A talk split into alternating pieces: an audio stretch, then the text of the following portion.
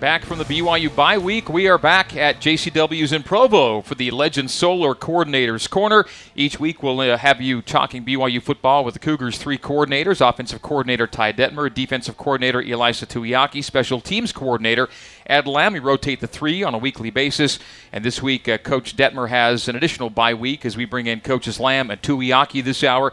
Coach Lamb from noon to 12:30, and Coach Tuiaki from 12:30 to 1. We are live on ESPN 960 and ESPN960sports.com, as well as the ESPN 960 app. We are also on BYU Football's Facebook page via Facebook Live, and you can reach us on Twitter using the hashtag CCBYU or on Facebook Live in the comments section. And let's get right to it. BYU Special Teams Coordinator.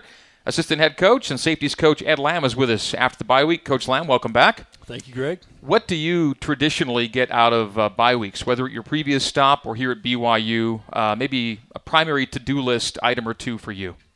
Um, well, that's changed over the years. I, I, used to think of it as, you know, like when I was coming up, it'd be a time to work really on the fundamentals of the game, and you'd come back and have kind of a miniature training camp almost for a day or two. And I think a lot of teams are still doing that. But one of the things that uh, I don't know, was maybe uh, five or six years ago. I, I, was reading one of the one of the NFL articles, and, and one of the coaches had given their team just seven days off and uh, and no football, and so um, I went to that and found that the players were were just so much more enthusiastic about uh, regaining the season after the bye week. So at Southern Utah, at Southern Utah, yeah, and then and then we did that here. I, I talked to Coach Sitake about it, and he really liked the idea. Um, and and you know, I think with every decision, you you give up something and you gain something. And I know what we've gained is the players worked hard in the weight room and they did uh, they ran all week long, but everything was in a controlled environment. So they're stronger, they're faster, they're fresher, and they're they're chomping at the bit to get this game. So if, if, if somebody wanted to grab a football and run a few routes last week, were they permitted to, or they were recommended not to, or how did it? Recommend to, to, do it, uh, to take a look or, or visit with their position coach and find out fundamentally or skill wise what they could improve on kind of at their own pace uh, during the week. And uh, every day there were a large group of guys out there during what, what we call our pl- practice block while guys are not in class in the morning. So they, they really did a nice job of kind of uh, managing that on their own and getting their teammates together and working hard in that way from a health standpoint, how beneficial was the uh, time away for the group? Do you think? Oh, we we've had uh, you know we haven't talked much about our injuries, and we, we don't want to do that. But uh, there's there are we have had a significant string of injuries. Uh, all through the offense, defense, and special teams, and uh, there are a lot of guys back and ready to go. And just if, if some of them may not have been out of action, but they were certainly playing at far less than their potential have the injuries have you found in your in your time the last number of years have, have they just remained a constant fact of life in college football or are some seasons worse than, worse than others? I, I, I think both yeah. It's a constant constant fact of life and, and every team's got to deal with it and every player on the depth chart has to be ready to deal with it and then there are just some seasons where the, the luck of the draw I think makes it more of a challenge or less of a challenge primarily, Butch Pau'u gets a lot of attention by how he was hurt, and the length of time he was out, and how he's been since he's come back.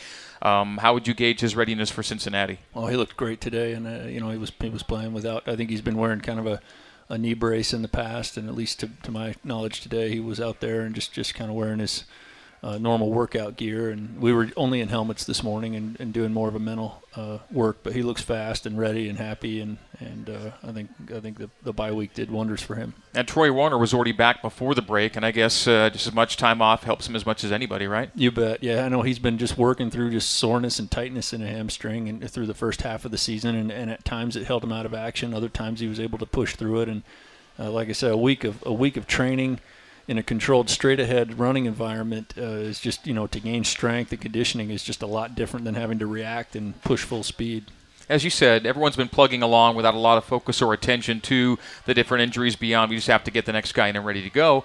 Uh, but I know that BYU would have uh, liked and hoped to have a healthy Ului Lapuaho at that important right tackle spot all year. That's not been the case.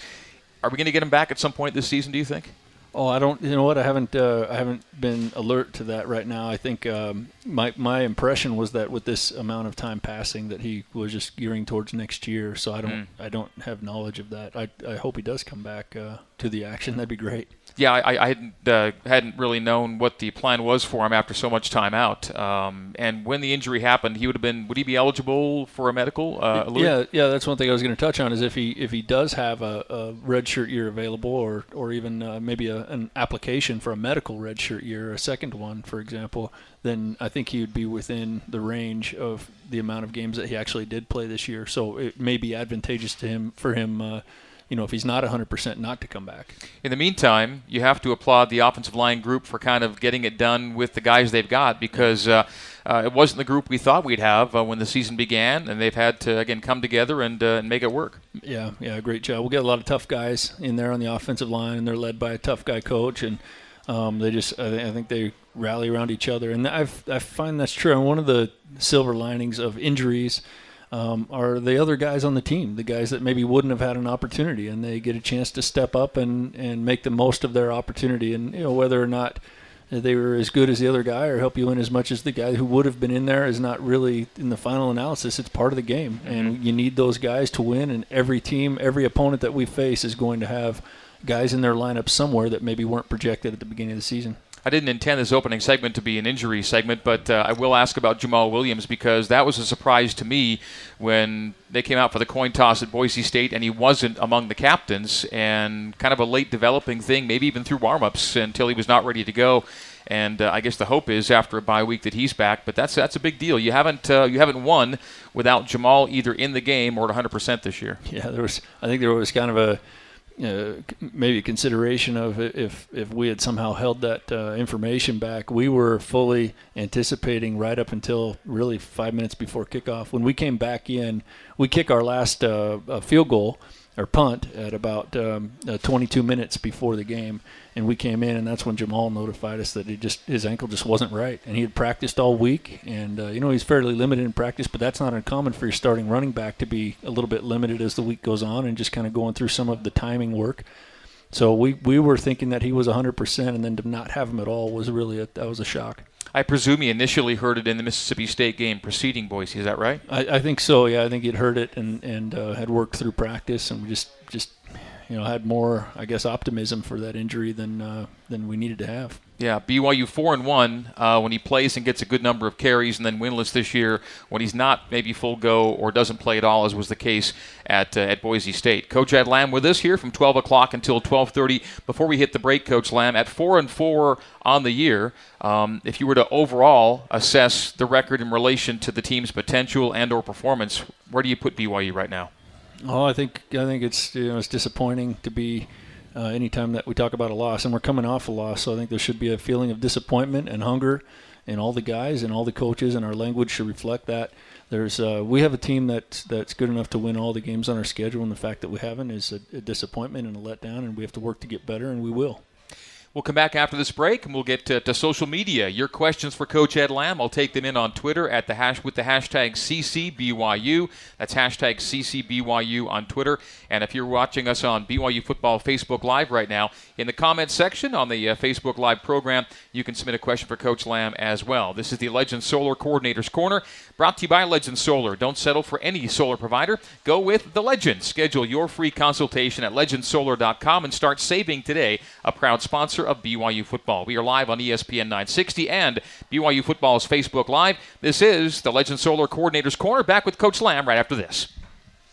BYU fans, if you're looking for a place to take the family before or after the game, stop into JCW's. With their huge menu of burgers, wings, salads, and more, everyone gets what they want. JCW's The Burger Boys, quality and a lot of it in Lehi, American Fork, Provo, where we do the show, and in South Jordan. And welcome back to the Legend Solar Coordinator's Corner. We are live at JCW's in Provo, 12 to 1 Mondays. This week, it's Coach Ed Lamb with us, 12 to 12:30, and Coach Ilaisa Tuiaki with us from uh, 12:30 to 1 o'clock. We're on ESPN 960 and on BYU Football Facebook Live.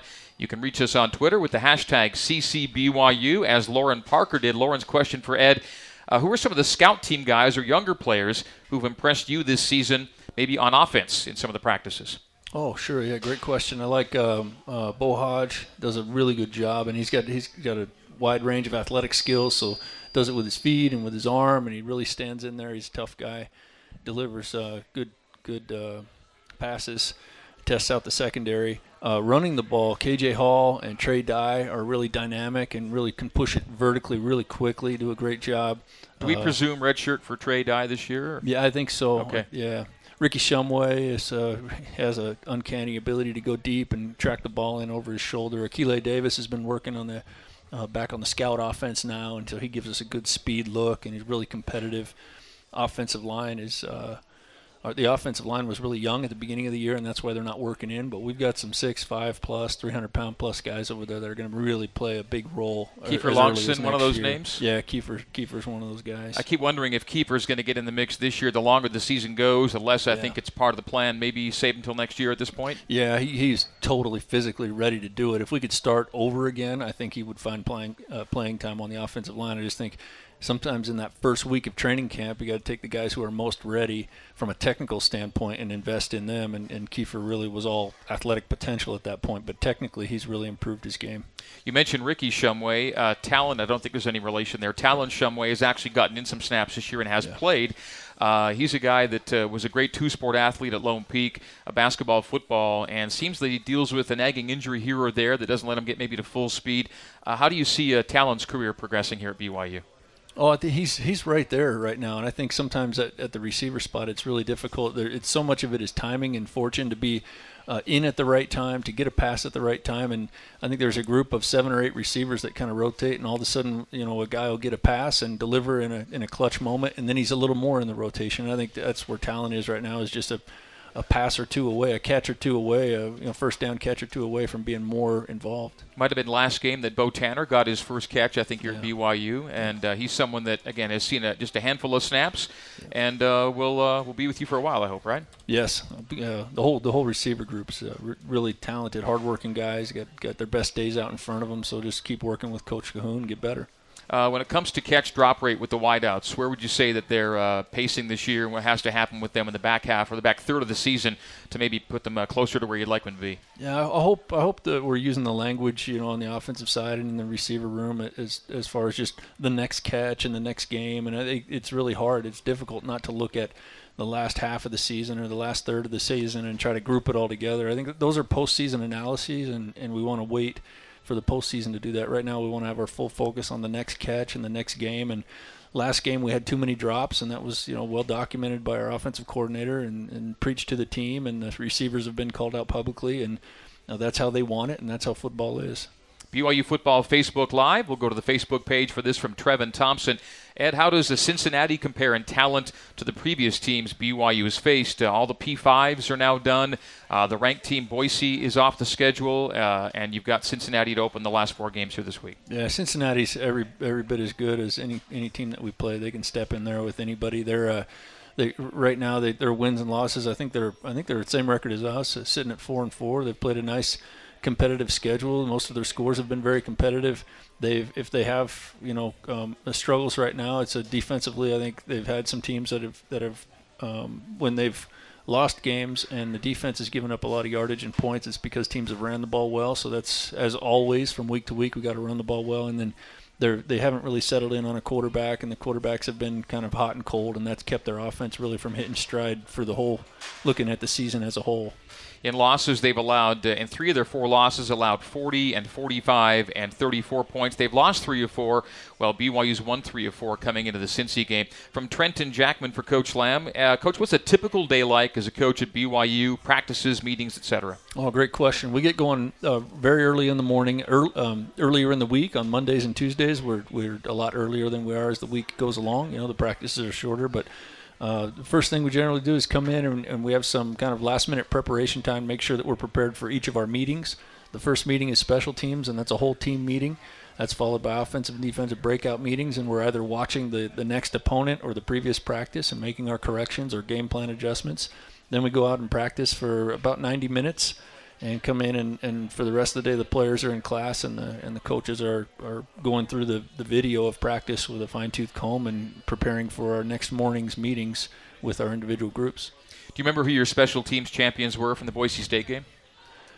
Um, no, no, I don't. In some in some weeks, remember. I think it was Ty or somebody told me that some weeks certain units won't pick one if they don't think somebody earned it that week. Right. Yeah. We, we did. There were several big plays. Uh, Jonny Linehan in the in the punts that he did were, were were fantastic, and he also did a tremendous job of, of getting the fake punt out of the end zone. So even though he, he you know we all took some heat for that the result of that play. Uh, he did a great job to keep it from being a safety and giving our defense a chance to get out there on the field. But he punted tremendously, pinned him inside the 25 yard, five times. Um, Corbin Kaufusi with the blocked uh, kick. We had a kick blocked but we also blocked a kick, so kind of pushed in, in that area. Too bad we missed the game winner. And then the but the uh, punt coverage and the kickoff coverage was outstanding all night. And BYU's punt cover and kickoff cover teams uh, remain uh, top 25. BYU 13th in punt return defense, 19th in kickoff return defense in the latest NCAA stats. Jonny Linehan, by the way, today uh, named as a candidate for the Ray Guy Award. It's a big list right now, 66 guys. They'll pare it down to uh, 10 guys here in a week and a half. What was the genesis of the uh, fourth and 19 fake punt call in the Boise State game? Oh yeah, uh, well, good question. I, I, mean, I've got to preface any any genesis with it, it, was it turned out to be the wrong call, right? And I think that's that's important to say. But you know, going thoughts going into it, we felt like that we had a look where our fake punt would be there if they gave us that pre-snap look. Uh, Boise State, credit them, they gave us the pre-snap look, but did something different than they'd done the whole year, and they folded and actually played for a, a safe return normally in that area of the field, it's it's kind of like, you know, the, the famous uh, bank robber Willie Sutton when the judge says, "Why do you why do you rob banks?" He said, "Well, that's where the money is, and, and that's where the fake punts are." I mean, it, you know, you can't try a fake when it's safe to do it at, at down in your own you know territory. So. Uh, deep in our own territory, that's generally where a team loads up for a block or for a holdup, and we felt like if we got either one of those looks, that we'd have an opportunity to pull off the fake. And stalling out inside the five yard line is, you know, even if you get a punt, it's generally not a, a, a, great proposition. So, but it didn't work, and for you know for letting down the team in that area, um, I have a lot of regret for not not having a play that worked the ultimate irony is no harm done uh, because of the unsportsmanlike conduct call that backs them up, and then they end up missing a field goal in the ensuing series. It then ended, it ended up being a wash in that particular sequence, the exchange there. In, in, in the conversation, you know, we, we were conversing the whole time on the headset about whether or not to do it. It's a check with me call, and so before I'd sent it in, that's one of the things that uh, Coach Sitake said. He said, "Well, we're, we're going to play defense on a short field no matter what, so you know, give it a rip." And so we did and and again it was it turned out to be the wrong thing but it wasn't the wrong time to make a call like that. It just it just was didn't work on that play. And Jonny's athletic background being what it is you like him as a ball carrier. Absolutely yep. And uh, and you know would say uh, would do it again but really everything has to be in place. It was studied. It was decided before the game if we got a particular look in a particular area of the field that we felt like it was there. And you know all things being uh, equal again. I, I, think it's it's always a great call, and I trust our guys. And not to mention that we've you know we've stated that we want to be aggressive with our calls and the way that we coach, and um, and and sometimes doing that in clutch situations like that. Even if there's failure, I think there's a carryover from game to game and, and season to season, and that our players know that we have faith in them and that we're going to be aggressive the uh, starting field or the uh, starting field position concession notwithstanding, that was another game in which BYU ends up with a sizable advantage in average starting field position. And you've had that edge, Coach Lamb, in all eight games this season. Special teams is a big part of it, but it is a team-wide stat, and that's one area you want to continue to be strong in to give yourself the best chance to win game to game. Absolutely, yeah. It's a, you know the stats don't always directly lead to wins and, and losses, but to take the indicators or the symptoms of, of winning and losing, and to pay attention to those, particularly in a post game analysis. That's a, a big part of the game, and we want to continue to excel at that piece. All right, we'll come back after this break and get back to social media. You can join us on BYU Football's Facebook Live page and your comments there in Facebook Live. Uh, you can submit your questions there. Also on uh, Twitter with the hashtag CC BYU. We are at JCW's in Provo. This is the Legend Solar Coordinator's Corner. Legend Solar is proud to sponsor BYU football. Schedule your free consultation today and find out how much you could save at legendsolar.com, a SunPower elite dealer. More with BYU's special teams coordinator Ed Lamb after this on ESPN 960 and BYU Football Facebook Live. Mondays from 12 to 1, we're live at JCW's in Provo. I invite you to come on by and be a part of the show. We'll have a BYU coordinator with us in each half hour of the show. This week, it's special teams coordinator Ed Lamb in the first half hour, defensive coordinator Ilaisa Tuiaki coming up in half hour number two. You can reach us on Twitter with the hashtag CCBYU or on the BYU Facebook page via football's Facebook Live broadcast program Square. You can find that window and uh, throw your comments in there for questions as well. Uh, two, Twitter and Jimmy Trent asking Coach Lamb, what do you do as coaches to keep the team motivated and focused through a bye week and coming off a loss? Oh yeah, good good way to phrase that question. So, I you know I think I explained some of that, but maybe not in, the, those exact words. But I think I think when it gets stale sometimes is when it feels like the guys are, are preparing for a month for Cincinnati, and so that's why we give them a, a large block of time off during that bye week. And now they come back, and I think I think most of the motivation to get back to work and get an opportunity to go compete in the game again is there inherently if they have enough time off to rest bowl eligibility we hit on an earlier show and, and you kind of said it's you know of a more of a game to game thing and you don't necessarily that may be something you look at again as postseason analysis if you will but you're two wins away from that. And I think it's an important benchmark to reach and uh, people would look at your schedule and say well I can at least see two wins there for BYU how much of a motivational factor do you think it is for the staff or the players right now getting to a 12th straight bowl game Oh, I think yeah, bowl game is, is huge. It's one of our goals when we set out in the season. It's winning season. It's a bowl game championship. It's you know it's playoff selection. We want to we want to set our goals um, stepped or tiered such as that we can accomplish them one at a time. And I think you know we're right now we're chasing a fifth win, but we're also chasing a sixth uh, win. We're also chasing an, an, opportunity to play in a bowl game and, and eventually getting that bowl game championship. Jake Probert, and this is something we hit on the uh, program earlier in the season, maybe worth a reset though. When is the word going to catch, he says, that Ed Lamb is a musician? And last time that came up, Ed, yeah. you said, "Well, yeah, I kind of, sort of am, but you've been in a band, right?" I, have been in a band. Yeah, musicians uh, probably a, that's a strong word for what I do, but yeah, I can pluck some bass strings. I know a few car, uh, chords, and I love love to sing. So miss my band a lot. I had a band in Cedar City. It was a lot of fun. What was her name? It. It was uh, Spilby Dog. Yep, uh, from uh, you know back in the day. Uh, we called a mullet a Spilby, right? And it's we're an '80s rock band, okay. and uh, so a Spilby, short front, long back. Uh, and then I don't know where the dog came from. I think that's a curly mullet. So it was it, Spilby Dog became our name.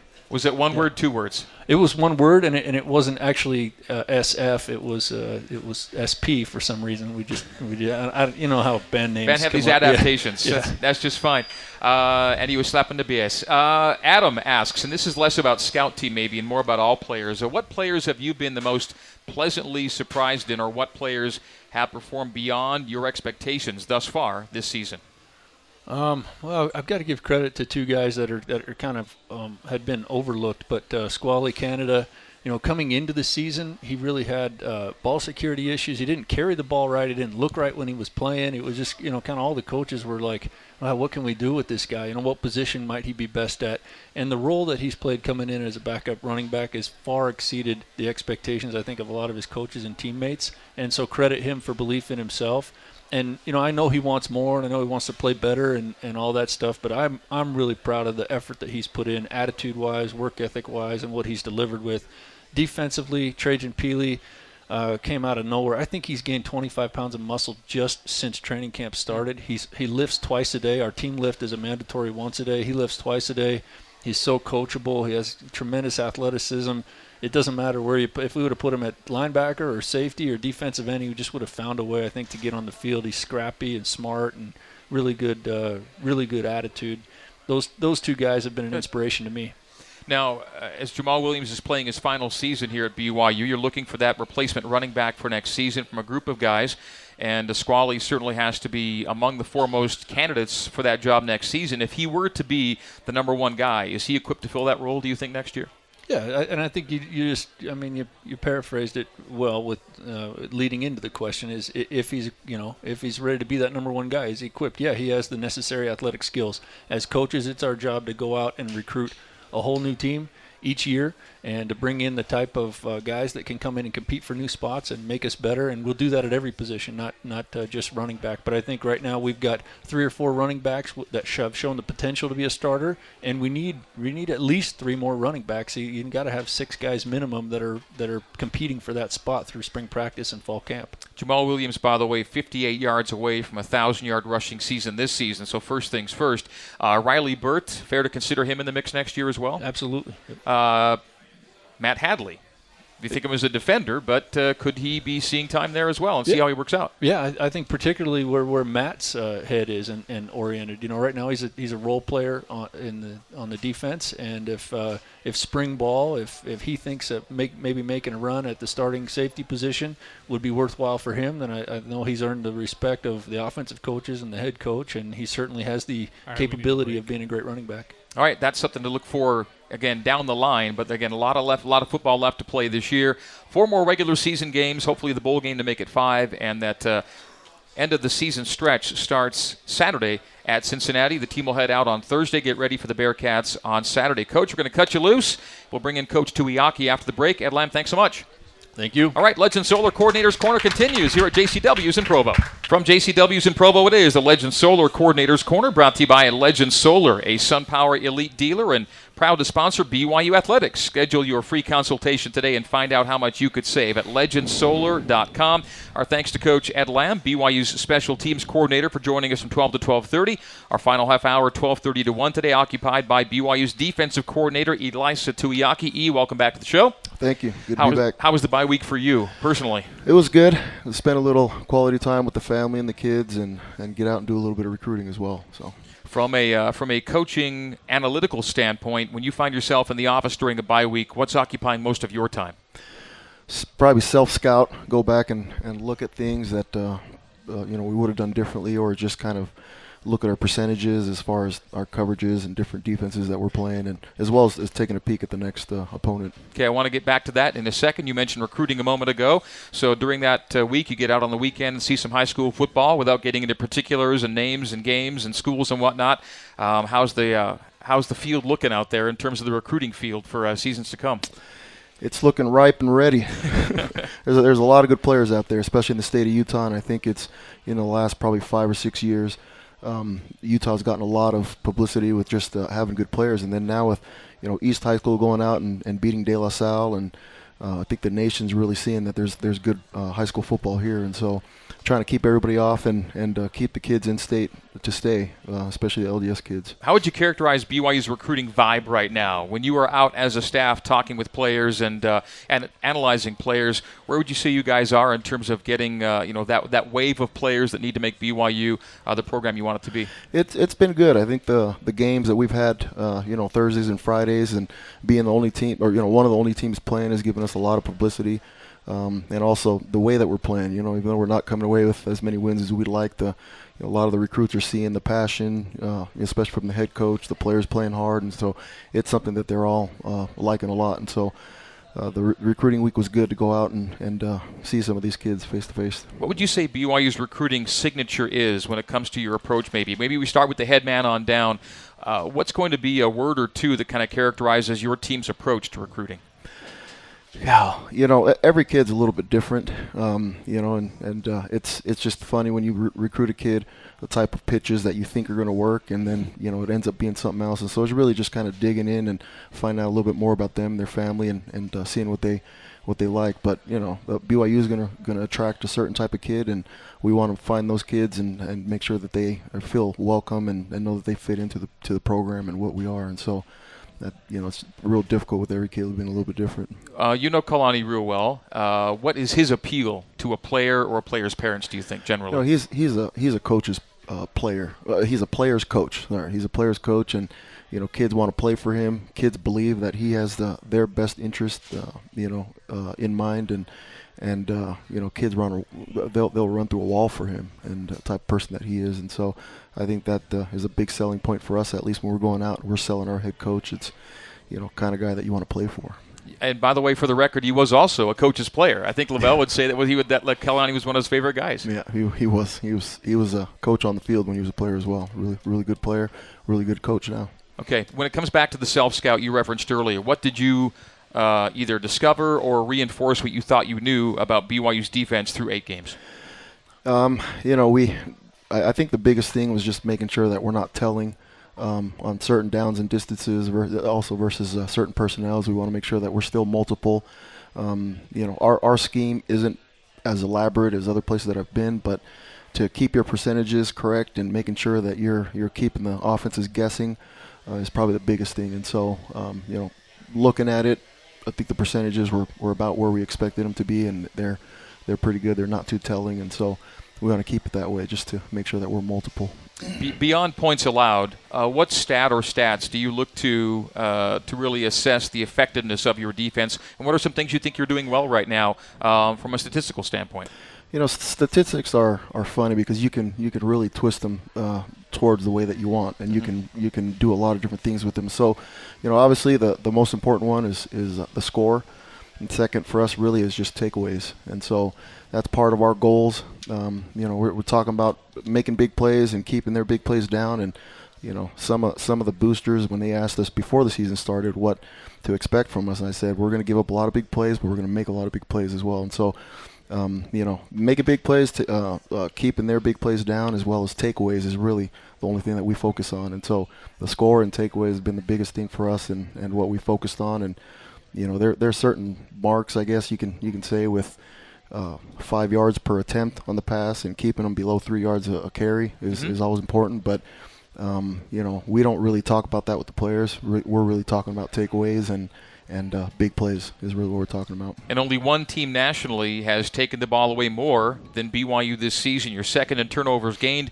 and it contributes to a strong turnover margin number as well. BYU is third nationally in a turnover margin. Again, turnover margin, average starting field position, third downs, offense and defense, a couple of those numbers that usually you'll find correlating uh, to wins and losses. And BYU's record uh, is is maybe not where you'd like it to be at four and four, but you've, as has been well documented, you're in every game with so many of the losses being of the close nature. I think you're going to look back by the end of this year and say, "Man, we were this, but we could have been this." You were pretty close. Right, right, and it's you know it's, it's tough, but it is what it is, and I think our kids have learned off of it as well as the coaches and looking ready to move forward and, and get their next one. So that said, how fired up is this team to basically, when it comes down to it, win out and uh, and take this last third of the season into the postseason and make sure it's your best football of the year? You know, I, th- I thought today's practice was was good. Um, the, the, kids looked excited to be back on the field and doing football and.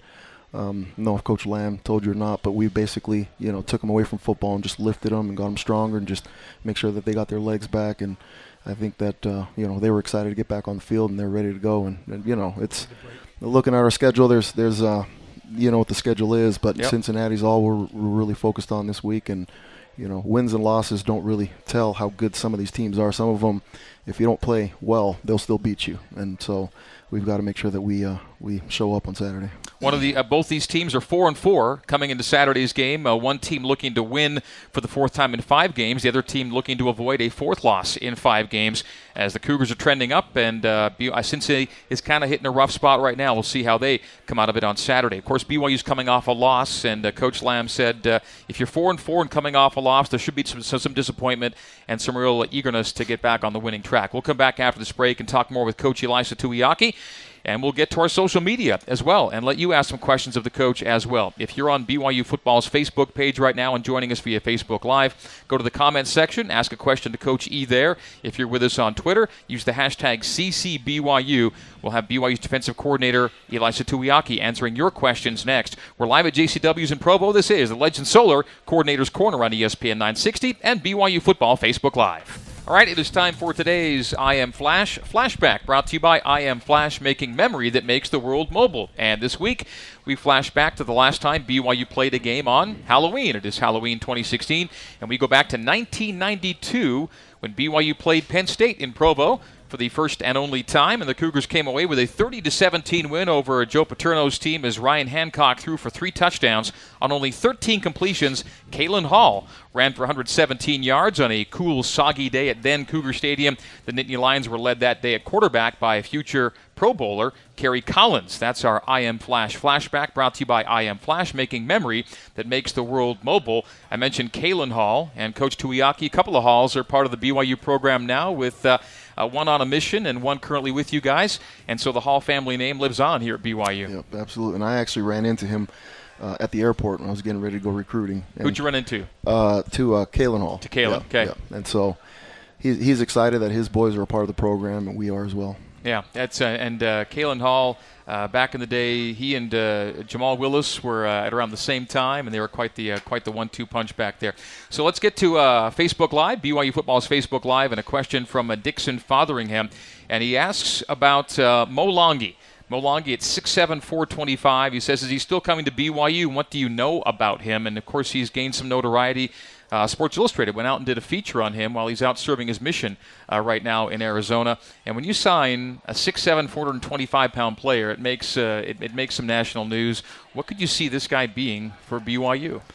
I, I think it really depends on how fast he picks up the game. You know, um, he's a rugby. He's well, technically a guy that played some rugby, right? Yeah, yeah, yeah. and you know, so I, you know, I, I think offensive line is probably where he fits, but defensive line is a little bit easier to learn, and so we're, you know, we're, we're going to try him at both and, and see where he fits. But uh, you know, he's, he's fairly intelligent uh, young man, and we just got to see where he fits as far as learning the schemes and all that. Because I mean, rugby and football are just we've we've had several rugby players converted, and sometimes it takes a year or two, and sometimes they, they learn it pretty quickly. So now, someone else switching sports on the D line is uh, Corbin Kaufusi. Of course, he'd played football before, not a big big deal for him, but he came to BYU and played on the basketball team before coming to football.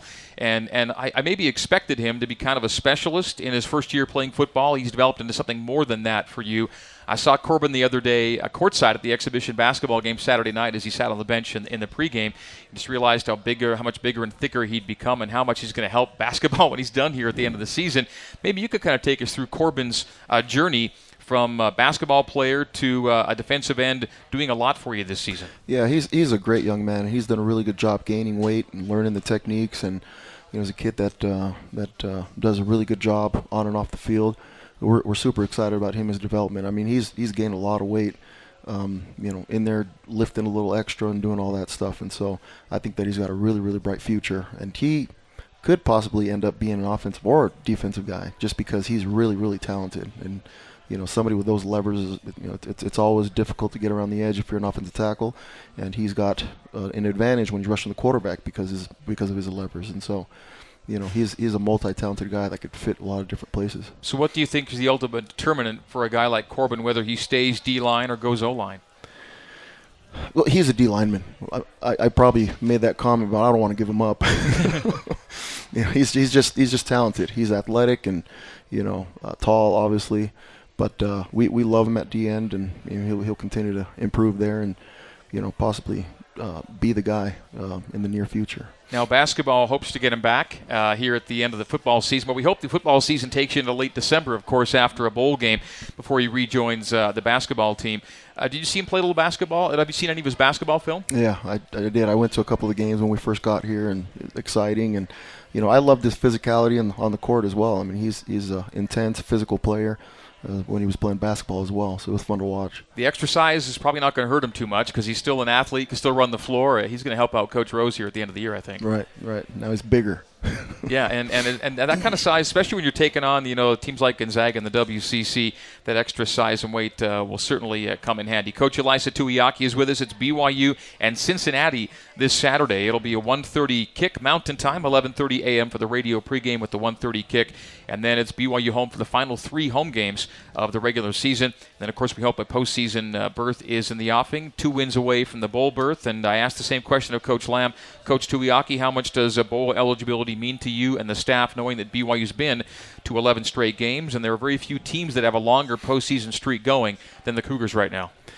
It, it means a lot, you know, being able to get to another bowl game and, and keep the streak alive, as well as you know let these kids continue to develop the younger kids with those extra practices and and uh, you know letting them enjoy being able to get to a bowl game as well. And you know, you you win don't want to look ahead, but you know, you win the next four and, and possibly a bowl game. A nine and four seasons pr- pretty good. It's pretty good with the schedule that you've got and competing and you know the tough, tough losses that we've had. So be really happy with that. We came into this break uh, talking about the uh, Halloween. Last time BYU played a game on Halloween, it was a long time ago. Today is Halloween. The BYU football team has a, a special thing going on for this Halloween. We'll take a break. When we come back, uh, we'll get uh, maybe Coach Tuiaki might be able to tell us a word or two about what's happening in the football offices today relative to Halloween. We'll get you, we'll give you those trunk or treat details after this. We're live at uh, we're live at JCW's in Provo for the Legend Solar Coordinators Corner, brought to you by Legend Solar. Don't settle for any solar provider. Go with the Legend. Schedule your free consultation at legendsolar.com and start saving today. A proud sponsor of BYU football. This is the Legend Solar Coordinators Corner on ESPN 960 and BYU Football Facebook Live. It is the Legend Solar Coordinators Corner. Final segment show coming your way from ESPN on ESPN 960 and BYU Football Facebook Live at JCW's in Provo. Ed Lamb with us in half hour number one. Coach Ilaisa Tuiaki with us in half hour number two. Offensive coordinator Ty Detmer returns to the show next week. We do the three coordinators, rotate them on a weekly basis today, the special teams and defensive coordinators with us. You can reach us on Twitter with the hashtag CCBYU if you have a question for Coach Tuiaki, and same deal on the BYU football Facebook page in the comments section. You can ask a question of Coach Tuiaki there just that simply. All right, before the break, I mentioned we're of course on Halloween Day. Uh, Trunk or Treat is happening, uh, five o'clock to six thirty today at the LaVell Edwards Stadium South parking lot. Coach E, you going to be there? I'll be there. In Yep. costume or out of costume? I think I'll be out of costume. I should be dressed up, but I'm not. Who in the football office, if anyone, has decided to trot out a costume today at some point? Anyone? So we we showed up in the office, and I, you know, I got in about six, and uh, Reno was in costume. I don't know what he was. I didn't know if he was. A, I think I, so. He told me he's got a he's got a Shrek party thing going with his family. He's, you know, his wife and his kids, and some of the running backs are going to show up tonight as the three little pigs and all that. And I walked in. I think he's a gingerbread man. I thought he was Tinky Winky from uh, you know whatever that uh, that show was, but Okay. I was I don't know what he was. He was something. Uh, he was something Tinky Winky like. okay in, in appearance. Uh, any players have any epic epic lined up today besides the guys you mentioned? I don't know. The, so the challenge was for them to show up with the best costume and the best trunk decorated. So we'll see who, who's got the creativity. Okay, so it's five to six thirty today. The LaVell Edwards Stadium South parking lot. Uh, come in costume, and uh, you'll get hooked up there with treats from the BYU football coaches and players. Trunk or treat five to six thirty today. Have you seen Tom Holmoe today? I took a picture with him. That was impressive. It's pretty epic, isn't it? That was really good. No, he does. He goes all out every year, and this year's Voldemort is. Uh, I mean, he, he keeps raising the standard every season. That, that, that I was impressed. That was really good. That's big time. All right, uh, let's get to a fa- Facebook Live question from uh, Benjamin White uh, asking about how you like to line up a Harvey Langi and best utilizing his speed on the outside. What is the best way to play and use Harvey Langi? I think best thing for him is third and long, and just let him rush. Um, but he's he's done a really good job developing and and playing, uh, you know, good stout uh, D end in the in the control downs, first down, playing the run and all that stuff. And so he's come a long way with his development. And then when we move him back to backer, uh, he takes on blocks a lot more physical now. Now that he's bit the D line, so I think that's been uh, um, something that's been added to his, well, probably not added, but emphasized a little bit more now that he's move, move, moving back to backer and DN. Yeah, yeah. Are, are, I mean, we've seen it the last couple of games. Do you think we'll see it the rest of the way? Is him playing really both spots this year? Yeah, I, I think uh, he's he's multiple enough where you can do that, and obviously he did a really good job at backer, and um, you know gaining him as well as some of the other pass rush guys off the edge on third down is, is huge for us, and so we'll have packages where we have four DNs in the game, and you know we'll move in uh, Moses in, in, into the inside as well as Corbin, and let Cy and uh, Harvey come off the edge. Now, Butch's availability also plays into where Harvey will play at times, and we've been kind of monitoring Butch's situation week to week. And I got to think that the bye week uh, was as helpful for Butch Pau as as most anybody else. Yeah, yeah, it was good to see him uh, come back and take a couple of snaps in the, the last two games, but I think this bye week was huge for him to get get back and uh, you know get back in form. Coach Lamb thought he looked pretty good today. Uh, how did he appear to you? Yeah, I, you know, I was kind of in the middle of just the whole defensive deal, and so I didn't really pay attention as much, and we haven't watched the film yet. But uh, you know, I, I couldn't tell you if he wore the brace or not, but I know he he didn't stick out in a bad or a good way. I just we'll we'll see the film and and uh, see where he's at. Either way, when 38's out there, it's a good thing to see for Oh, you. no doubt. Yep, and it's a scary thing if you're an offensive guy. no, no doubt on that. yep. uh, so Cincinnati, we haven't talked much about the Bearcats, who come in at uh, four and four on the year. You've seen enough of them now. Uh, where are they? Are they similar to any of the other teams you've faced this season? Do you look at that and go, "Yeah, this might work"? That worked against another team we played this year. you know, they're they're they're spread. Use a tight end, and so they'll get they'll probably a lot like Mississippi State and Toledo and West Virginia, more like Arizona. I don't know if uh, you know Arizona didn't use the tight end as much, but uh, more like those teams where they'll they'll get into spread formations and motion and fly sweep and do all those things. Unlike those other teams you mentioned, uh, Cincy is a team that BYU played just last year, so there is some film to go to last year to see what worked and didn't that way as well. There is. We, we don't really go too much because it's been so long and it's a different personality of uh, the team and um, you know they're what we do also is probably a little bit different. So we're just uh, comparing them more to other teams that we faced that have similar schemes. How would you say the team's mood or uh, vibe was when you got back this week after the bye week to, to kind of refocus for this game and really kind of the stretch run? Uh, where is this team knowing that, uh, you know, the P5s are off the schedule, uh, the ranked team is off the schedule in Boise? Um, I, I would think right now winning out is as important as anything to any. Yeah, and we, we haven't really talked about uh, you know winning out as, as as a focus. It's really taking one game at a time, and that, the, the kids are in good spirits. And you know, Coach Sitake as head coach has done a really good job just kind of getting them past the Boise one and getting ready for the bye week and focusing on academics and getting healthy and all that. And so you know they're everything in back of them is in back of them, and the only thing in front right now is Cincy, and they're I think they're ready to play. Was the Boise game any harder, easier, or similar to the other close losses you've had this year? Kind of another heartbreaker in a lot of ways, but you've had so many of them. Uh, do you just kind of put it in the mix with the rest, or when you flew home, what was the like? What was your mind clicking like about the Boise State game? The, the you know the coulda shouldas wouldas and um, you know there opportunities that we missed just because of uh, you know things that we did wrong or um, you know, it, it, always bugs you and you look back and you're like man we could have or should have and all that but once it's over it's you know again i think uh, the head coach has done a really good job and has done a really good job getting these kids focused on you know leaving the locker room and leaving all the dreary feelings behind and going and being a good husband and a good you know brother and all that for all the family that come and support and so um, you know I think once they do leave the locker room it's it's left behind they're ready to move along it's it's rare and unusual to lose a game where you're plus five in the margin, where you gain five turnovers, don't give one away, and then also score two touchdowns on defense. But let's applaud the guys that made the plays. I talked to Fred afterward, and I said, you know, it'd be nice to be able to look back on that on that game and, and be happier with the fact you returned that pick six the way you did. But those were great plays they made, uh, Fred Warner and Dayan Lake. Uh, Fred's would be half the one you guys watched in the film room after, even though it came in a loss It kind of takes guys out of their seats a little bit by the way Fred kept that thing in bounds and scored. That was one of the most remarkable pick sixes I've seen a BYU player make. And right. Fred Fred did it now the last two times he's been up in Boise, as it turns out.